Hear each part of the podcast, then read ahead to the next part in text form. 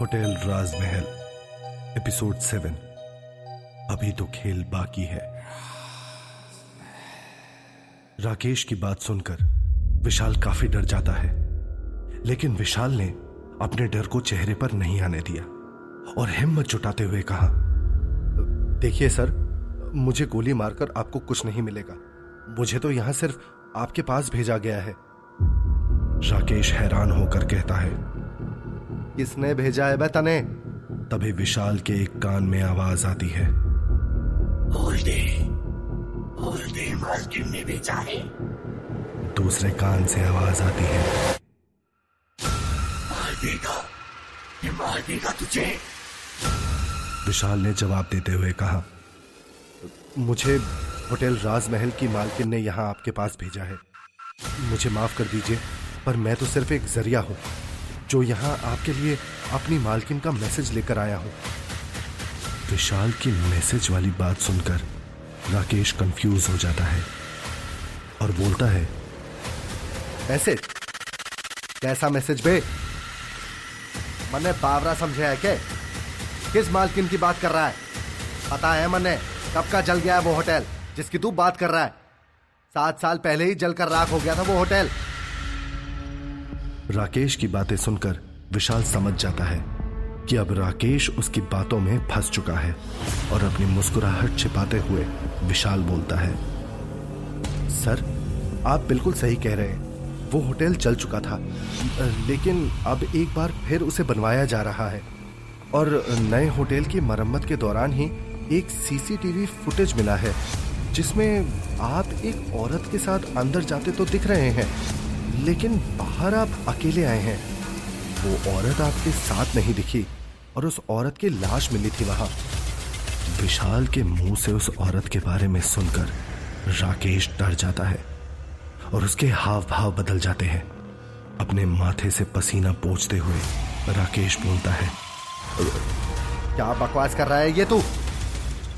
जिस पर विशाल बोलता है देखिए सर ये सब के बारे में मैं कुछ भी नहीं जानता हूँ।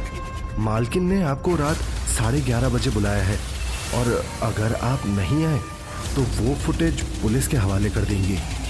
पुलिस का नाम सुनते ही राकेश अपना डर छुपाते हुए चिल्लाते हुए बोलता है तुम मने पुलिस का डर दिखाएगा, छोरे! फिर विशाल ने राकेश से कहा, सर, मैं सिर्फ़ वहाँ काम करता हूँ। मुझे जितना बोला गया है, उतना मैंने आपको बता दिया है। आगे आपकी मर्ज़ी है। अगर आप होटल आना चाहते हैं तो आइए। और अगर ना आकर अपनी वर्दी खोना चाहते हैं तो वो कर सकते हैं। इतना बोलकर विशाल वहाँ से चला जाता है। विशाल के जाते ही राकेश बौखला जाता है और तभी उसके साथ अजीब चीज़ें होने लगती हैं। जैसे अचानक राकेश को लगता है कि कोई उसके पीछे खड़ा लंबी लंबी साँसें ले रहा हो। राकेश जैसे ही पीछे मुड़कर देखता है तो उसे वहाँ कोई दिखाई नहीं देता। राकेश जैसे ही वहाँ से जाने लगता है तो उसके एक कान में आवाज़ आती है। मत बोलना। ग्यारह बजे। और तभी दूसरे कान से आवाज़ आती है। पहुँचता है। ये सुनते ही राकेश कांपते हुए इधर उधर देखने लगता है लेकिन उसे अपने इर्द गिर्द कोई दिखाई नहीं देता। वो ज़ोर से चिल्लाता है। कौन है? कौन है? तभी राकेश को किसी के ज़ोर ज़ोर से हंसने की आवाज़ें आती हैं। राकेश को समझ नहीं आता कि आखिर उसके साथ ये सब क्या हो रहा है। उसके मन में बहुत से सवाल चल रहे होते हैं। और सबसे बड़ा डर होता है वर्दी खोने का। वहीं दूसरी तरफ़ विशाल बस स्टैंड पहुँचता है और टिकट काउंटर पर पूछता है, भैया, जयपुर जाने की बस कितने बजे आएगी? वो आदमी जवाब देते हुए बताता है, रात दस बजे। ये सुनते ही विशाल आराम से वहाँ बैठ जाता है, क्योंकि वो ये बात बहुत अच्छे से जानता है कि चाहे कुछ भी हो, वो रात 11 बजे खुद होटल राजमहल पहुँच ही जाएगा। विशाल वहाँ बैठा बस का इंतज़ार ही कर रहा होता है कि तभी उसे प्रिया का फ़ोन आता है। प्रिया कहती है तुम कहा हो Vishal? I am feeling very hot I need you Vishal समझ जाता है कि प्रिया क्या कहना चाहती है और वो मुस्कुराते हुए कहता है मैं तो अभी जयपुर में हूँ प्रिया। प्रिया थोड़ा नाराज़ होकर कहती है क्या? जयपुर? लेकिन क्यों? मुझे तुम चाहिए हो अभी। कुछ भी करके जल्दी आओ ना मेरे पास। विशाल कहता है मैं अभी तो नहीं आ सकता बेबी। लेकिन तुम कहो तो मैं फ़ोन पर ही तुमसे प्यार भरी बातें करके तुम्हें खुश कर दूँ? प्रिया फ्रस्ट्रेट होकर कहती है नहीं मुझे बातें नहीं चाहिए। मुझे तुम चाहिए। पूरे के पूरे। विशाल ने प्यार से समझाते हुए कहा ठीक है फिर मैं तुमसे कल सुबह मिलता हूँ। फिर खूब बातें करेंगे। प्रिया ने गुस्से में कहा कोई ज़रूरत नहीं है। और हाँ मेरी एक बात याद रखना। अगर मैंने किसी और को अपना बॉयफ्रेंड बना लिया ना तब मुझे मत कहना कुछ। इतना कहकर प्रिया फ़ोन काट देती है। विशाल भी थोड़ा उदास हो जाता है। विशाल वहीं बैठा बैठा रात के 11 बजने का इंतज़ार करने लगता है। तभी 11 बजते ही विशाल को चक्कर आता है और उसका सर घूमने लगता है। विशाल अपना सर पकड़ लेता है और जैसे ही आँखें खोलता है तो वो खुद को होटल राजमहल के रिसेप्शन पर बैठा पाता है। इस समय विशाल की हालत काटो तो खून नहीं जैसी होती है। विशाल को समझ नहीं आ रहा होता कि अपनी हालत पर वो हंसे या फिर रोए।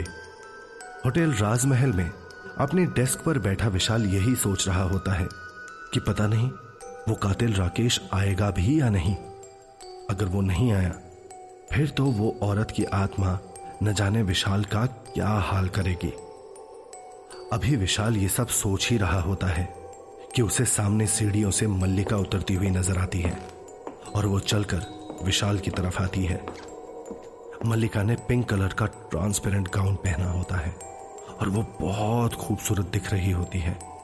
विशाल मल्लिका की तरफ़ देखता है, लेकिन अपने आप को संभालते हुए वह अपनी नज़रें झुका लेता है। मल्लिका विशाल के नज़दीक जाकर उसकी जांघों पर पैर रखती है और अपनी ड्रेस को थोड़ा ऊपर उठाती है। ऐसा करने से उसके गोरे पाँव और गोरी टांगे दिखने लगती हैं। फिर मल्लिका विशाल से कहती है विशाल देखो ना मेरे पैरों में बहुत दर्द हो रहा है। प्लीज़ दबा दो ना। विशाल नज़रें झुकाए हुए ही कहता है सॉरी मैम लेकिन यह मुझसे नहीं होगा। मल्लिका यह सुनकर हैरान हो जाती है और विशाल से कहती है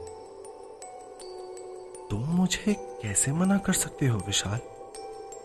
क्या तुमने आज तक मुझसे ज़्यादा खूबसूरत लड़की देखी है कभी? विशाल जवाब देता है, मैम, हर इंसान के खूबसूरती के मायने अलग अलग होते हैं। और वैसे भी, मेरी गर्लफ्रेंड है, और मैं उसे बहुत प्यार करता हूँ। मल्लिका ये सुनकर अपने पैर पीछे कर लेती है। इससे पहले कि मल्लिका कुछ कहे, होटल के बाहर एक गाड़ी आकर रुकती है। विशाल फटाफट बाहर की ओर देखने लगता है। तभी उस गाड़ी से राकेश हुड्डा बाहर निकलता है। उसने खाकी पैंट्स और सफ़ेद शर्ट पहनी होती है। वो चलकर सीधे होटल राजमहल के अंदर आता है। तभी विशाल सामने देखता है कि मल्लिका राकेश को देखते ही धुआँ बनकर उड़ जाती है। राकेश के होटल के अंदर पैर रखते ही ठंडी हवाएँ चलने लगती हैं और सूखे पत्तों की आवाज़ें आने लगती हैं। राकेश हैरान होकर इधर उधर देखने लगता है। विशाल भी राकेश को देखते ही अपनी सीट पर खड़ा होकर उसका वेलकम करने लगता है। दूर से ही राकेश की नज़र विशाल पर पड़ती है और वो विशाल को देखता ही धीरे धीरे कदमों से चलता हुआ रिसेप्शन डेस्क की तरफ़ बढ़ता है। उस शख्स के कदमों की आवाज़ होटल में फैले सन्नाटे को जैसे चीर रही होती है और चारों तरफ़ वही आवाज़ गूंज रही होती है। राकेश गुस्से से विशाल को कॉलर से पकड़कर उठाता है और बोलता है वो छोरे कहा है तेरी मालकिन? जरा मैं भी तो देखूँ। विशाल राकेश के हाथों से खुद को छुड़ाते हुए कहता है सर सर एक मिनट तो दीजिए मैं अभी उनको कॉल करता हूँ। और तुरंत विशाल रूम नंबर 1101 में कॉल करता है और बोलता है मैडम वो आ गए। राकेश इस बीच इधर उधर देखता है और उसे विशाल के अलावा और कोई दिखाई नहीं देता। वो हैरानी से विशाल से पूछता है यहाँ और कोई स्टाफ नहीं है क्या? विशाल बात को संभालते हुए कहता है अभी हम लोग हायरिंग कर रहे हैं सर। आइए मैं आपको बता दूँ कि आपको कहाँ जाना है। इतना कहकर विशाल राकेश को लिफ्ट की ओर ले जाता है और बटन दबाकर लिफ्ट खोलता है। राकेश की ओर देखकर कहता है जाइए सर आप इलेवेंथ फ्लोर पर 1101 रूम नंबर में जाइए। विशाल के मुँह से यह शब्द निकलते ही पूरे राजमहल का तापमान जैसे एकदम ठंडक में बदल जाता है। लाइट्स चलने बुझने लगती हैं शेल्फ पर रखी बुक्स अपने आप गिरने लगती हैं और तो और चारों तरफ़ से अजीब अजीब सी आवाज़ें आने लगती हैं। होटल में हो रहे इस बदलाव को देखकर राकेश डर जाता है और कांपती हुई आवाज़ में बोलता है छोरे, ये सब क्या हो रहा है? मन ठंड क्यों लग रही है इतनी? और और ये आवाज़ें ये आवाज़ें किसकी हैं? विशाल राकेश की बातों को इग्नोर करता हुआ बोलता है, सर, आप ऊपर जाइए। राकेश विशाल की बातों को सुनकर इधर उधर देखता हुआ लिफ्ट के अंदर जाता है और बटन दबाता है। जैसे ही राकेश लिफ्ट के अंदर जाता है, वहाँ एक तेज हवा का झोंका उसके चेहरे को छूता हुआ गुजरता है, जिस वजह से राकेश के पूरे शरीर के रोंगटे खड़े हो जाते हैं। लिफ्ट जोरदार आवाज़ के साथ चल पड़ती है और उस लिफ्ट की लाइट अपने आप जलने बुझने लगती है और राकेश को महसूस होता है जैसे कोई उसे देख रहा है। वो अपने सर के ऊपर देखता है और वहाँ देखकर उसकी चीख निकल जाती है। राकेश के सर के ऊपर एक कटा हुआ सर होता है, जिसकी आँखों की पुतलियाँ नहीं होती, और वो लगातार राकेश को घूरे जा रहा होता है। उस कटे हुए सर से खून लगातार टपक टपक कर ज़मीन पर गिर रहा है। राकेश डर के मारे उस सर के नीचे से हटकर साइड पर हो जाता है। तभी अचानक लिफ्ट रुक जाती है, और लिफ्ट का दरवाज़ा खुल जाता है। वहीं दूसरी तरफ़, विशाल भागता हुआ सीढ़ियों से ग्यारहवें फ्लोर की ओर बढ़ जाता है। हिम्मत करते हुए राकेश एक बार फिर ऊपर की ओर देखता है तो उसे वहाँ लिफ्ट में कोई दिखाई नहीं देता। यह देखकर राकेश में थोड़ी हिम्मत आती है और वो जल्दी से लिफ्ट से बाहर निकलता है। रूम नंबर 1101 उस फ्लोर का सबसे आखिरी रूम है और उस फ्लोर में राकेश के कदम पड़ते ही हर कमरे से अजीब सी आवाज़ें आने लगती हैं। राकेश जल्दी से भागता हुआ रूम नंबर 1101 के सामने पहुँचता है, लेकिन वो दरवाज़ा खटखटा पाए। उससे पहले ही दरवाज़ा खुल जाता है। आओ राकेश, अंदर आओ। तुम्हारा ही तो कब से इंतज़ार है मुझे? कमरे के अंदर से आवाज़ आई। आवाज़ सुनकर राकेश कांपते कदमों के साथ अंदर जाता है। और देखता है कि अंदर एक औरत राकेश की तरफ़ पीठ किए हुए बैठी है। पीछे से औरत की गोरी पीठ और उसकी कमर साफ़ दिखाई दे रही होती है, जिसे देखकर राकेश की नीयत फिर से खराब हो जाती है। वो औरत राकेश से बोलती है, बैठो ना राकेश, खड़े क्यों हो? राकेश हँसते हुए बोलता है, काफ़ी खूबसूरत मालूम होती है आप तो मैडम। बस इतना सुनते ही वो औरत राकेश की तरफ़ मुड़ती हुई डरावनी आवाज़ में बोलती है। अच्छा तो आप बताओगे कितनी खूबसूरत हूँ मैं। अपने सामने एक खौफनाक साय को खड़े देखकर राकेश के चेहरे की हवाइयाँ उड़ने लगती हैं। डर के कारण उसके हाथ पैर फूल जाते हैं और वो हकलाते हुए बोलता है तुम तुम तुम यहाँ कैसे? तू तो मर गई थी ना मोनिका? ये सुनकर वो औरत मोनिका जोरों से हंसती है और कहती है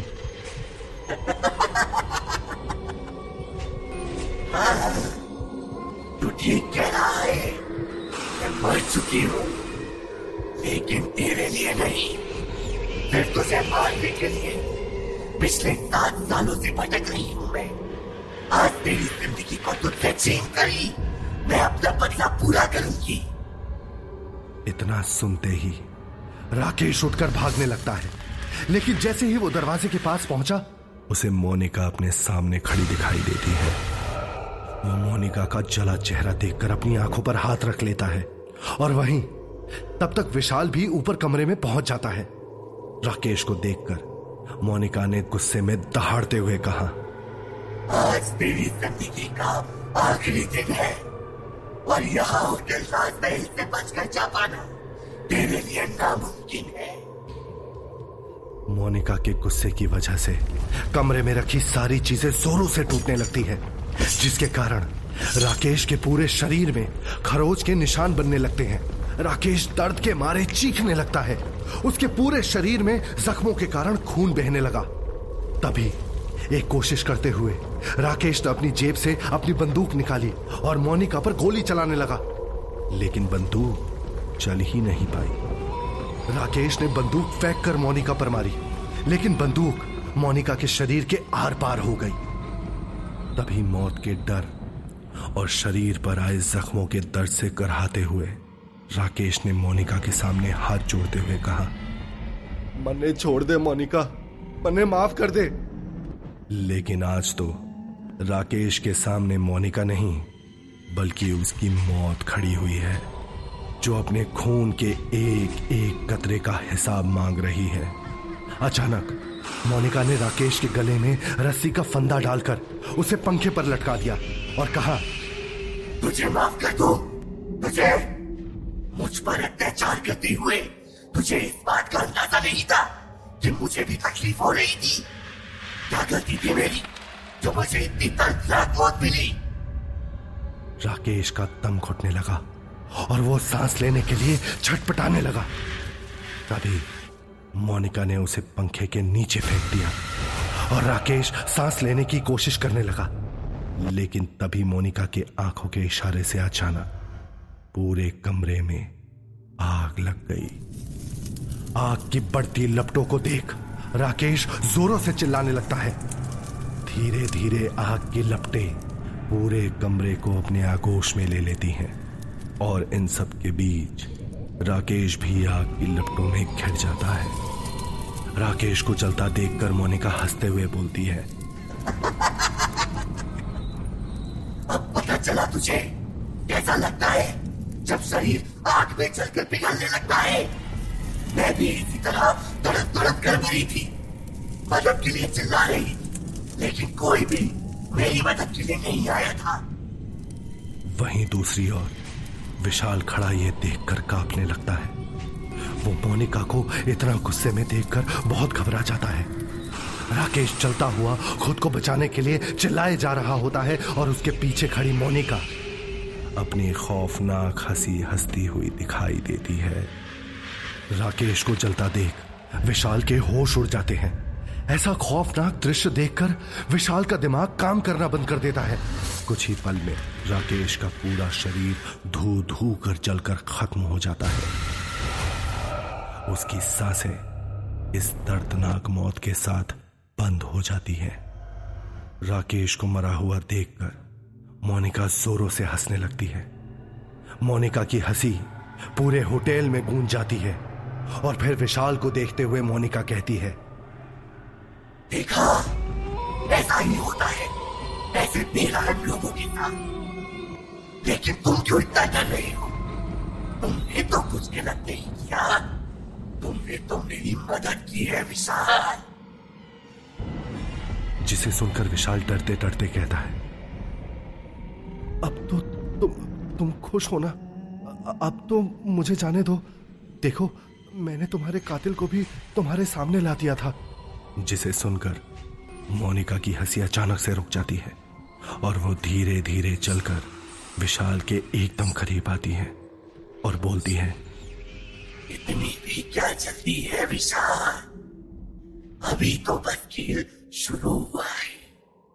ये राकेश तो बस एक मोहरा भर था। असली कातिल को पकड़ना और यहाँ पर लेकर आना अभी बाकी है। इतना कहकर मोनिका और जोरों से हंसने लगती है। इस बात को सुनकर विशाल शौक तो रह जाता है और हैरानी में उसकी आँखें बड़ी हो जाती हैं। तो क्या होगा आगे की कहानी में? कौन है मोनिका का असली कातिल? और कैसे विशाल लेकर आएगा उसे होटल, राजमहल में?